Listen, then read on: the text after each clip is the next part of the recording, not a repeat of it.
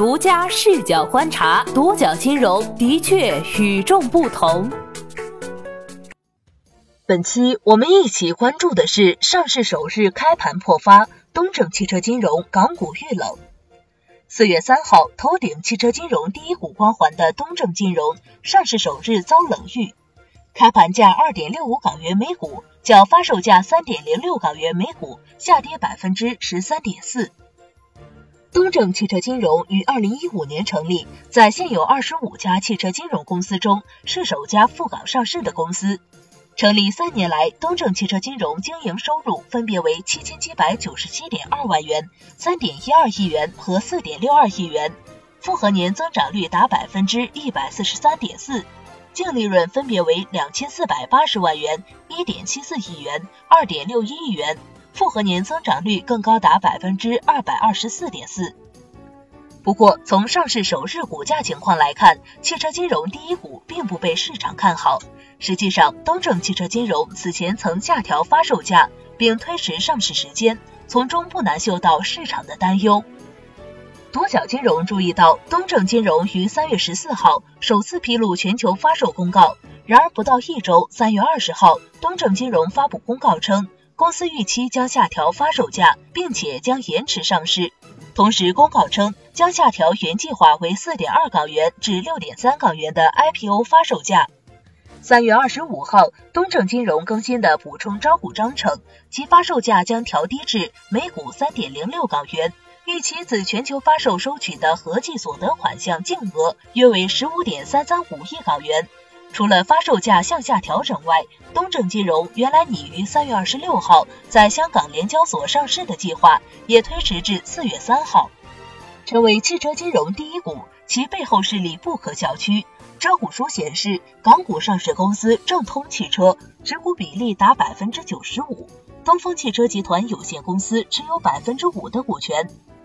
二零一八年十一月二十二号，正通汽车就发布公告。称将分拆东正汽车金融，在港交所上市。经济学家宋千辉告诉独角金融，分拆上市之后，可以提高母公司的流动性，降低子公司经营风险。东正汽车金融主营零售贷款业务和经销商贷款业务，前者是主要的收入来源，即向买豪车的客户提供贷款产品。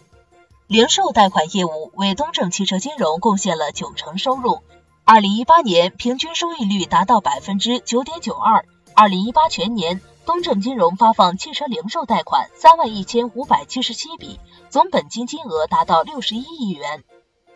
但是数据显示，东正汽车金融二零一八年零售业务中，正通汽车客户的借款金额占比达百分之七十，而外部客户的借款金额占比不到百分之三十。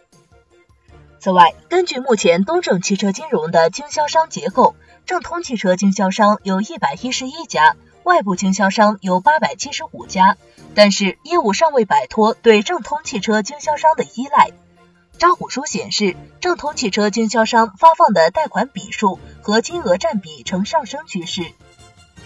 同时，随着东正汽车金融业绩快速增长，其面临的资金压力也随之增大。招股书显示，由于拆入资金平均成本率由二零一七年上半年的百分之五点零三上涨到二零一八年上半年的百分之六点六三，资金成本不断增加。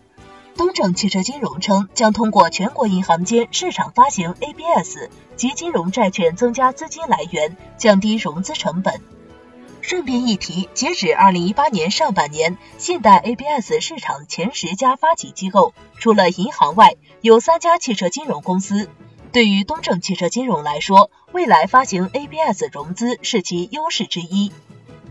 二零一七年九月二十九号，正通汽车就发布公告，拟与厦门国际金融技术有限公司成立深圳正源汽车科技有限公司。计划对接东正汽车金融，实现 ABS 云平台的资源整合等。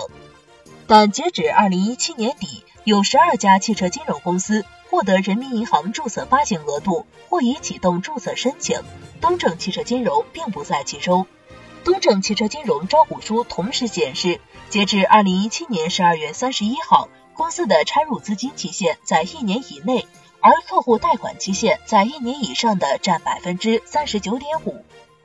在风险提示中，东正汽车金融也表示，其贷款产品有可能与相关资金来源期限不匹配。另外，从行业来看，可能面临来自商业银行的更高融资成本及严苛信贷条款，将对流动资金及运营资金产生重大不利影响。值得注意的是，目前东正汽车金融与两家商业银行合作发放联合零售贷款，与主要合作的一家商业银行的合作协议于二零一八年十二月三十一号届满。东正汽车金融称，当我们的资金来源中断。或我们无法进入资本市场，这可能对我们的业务经营业绩及财务状况造成重大不利影响。按照招股书，东正汽车金融百分之七十的募资将用来拓展涉及外部客户的业务，包括发放客户的自营零售贷款资金和拓展外部经销商网络等。对汽车金融第一股东正金融上市首日的表现，你有什么想说的？欢迎在留言区评论与我们互动吧。好的，以上就是本期节目的全部内容，谢谢收听，咱们下期再见。